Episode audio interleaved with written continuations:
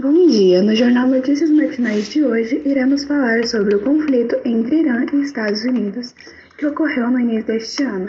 O presidente dos Estados Unidos, Donald Trump, deu a ordem de bombardear o estado iriano por meio de drone.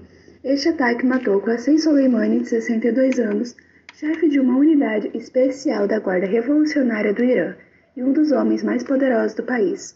Matou também Abu Mahdi al-Muhandis, chefe de milícia iriana, e matou mais sete pessoas. Esse ataque ocorreu no aeroporto internacional em Bagdá, no Iraque. Donald Trump estava na Flórida quando o ataque ocorreu. Postou uma bandeira americana em uma rede social.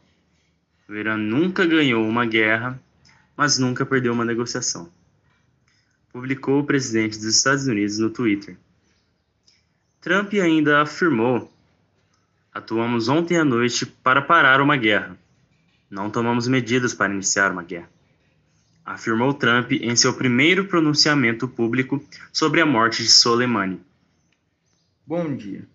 Em nota divulgada após o ataque, o Pentágono culpou Soleimani por mortes de americanos no Oriente Médio e o bombardeiro serviria para deter planos futuros ataques iranianos. Trump enfatizou este argumento e disse que Soleimani tem praticado atos de terror para desestabilizar o Oriente Médio nos últimos 20 anos.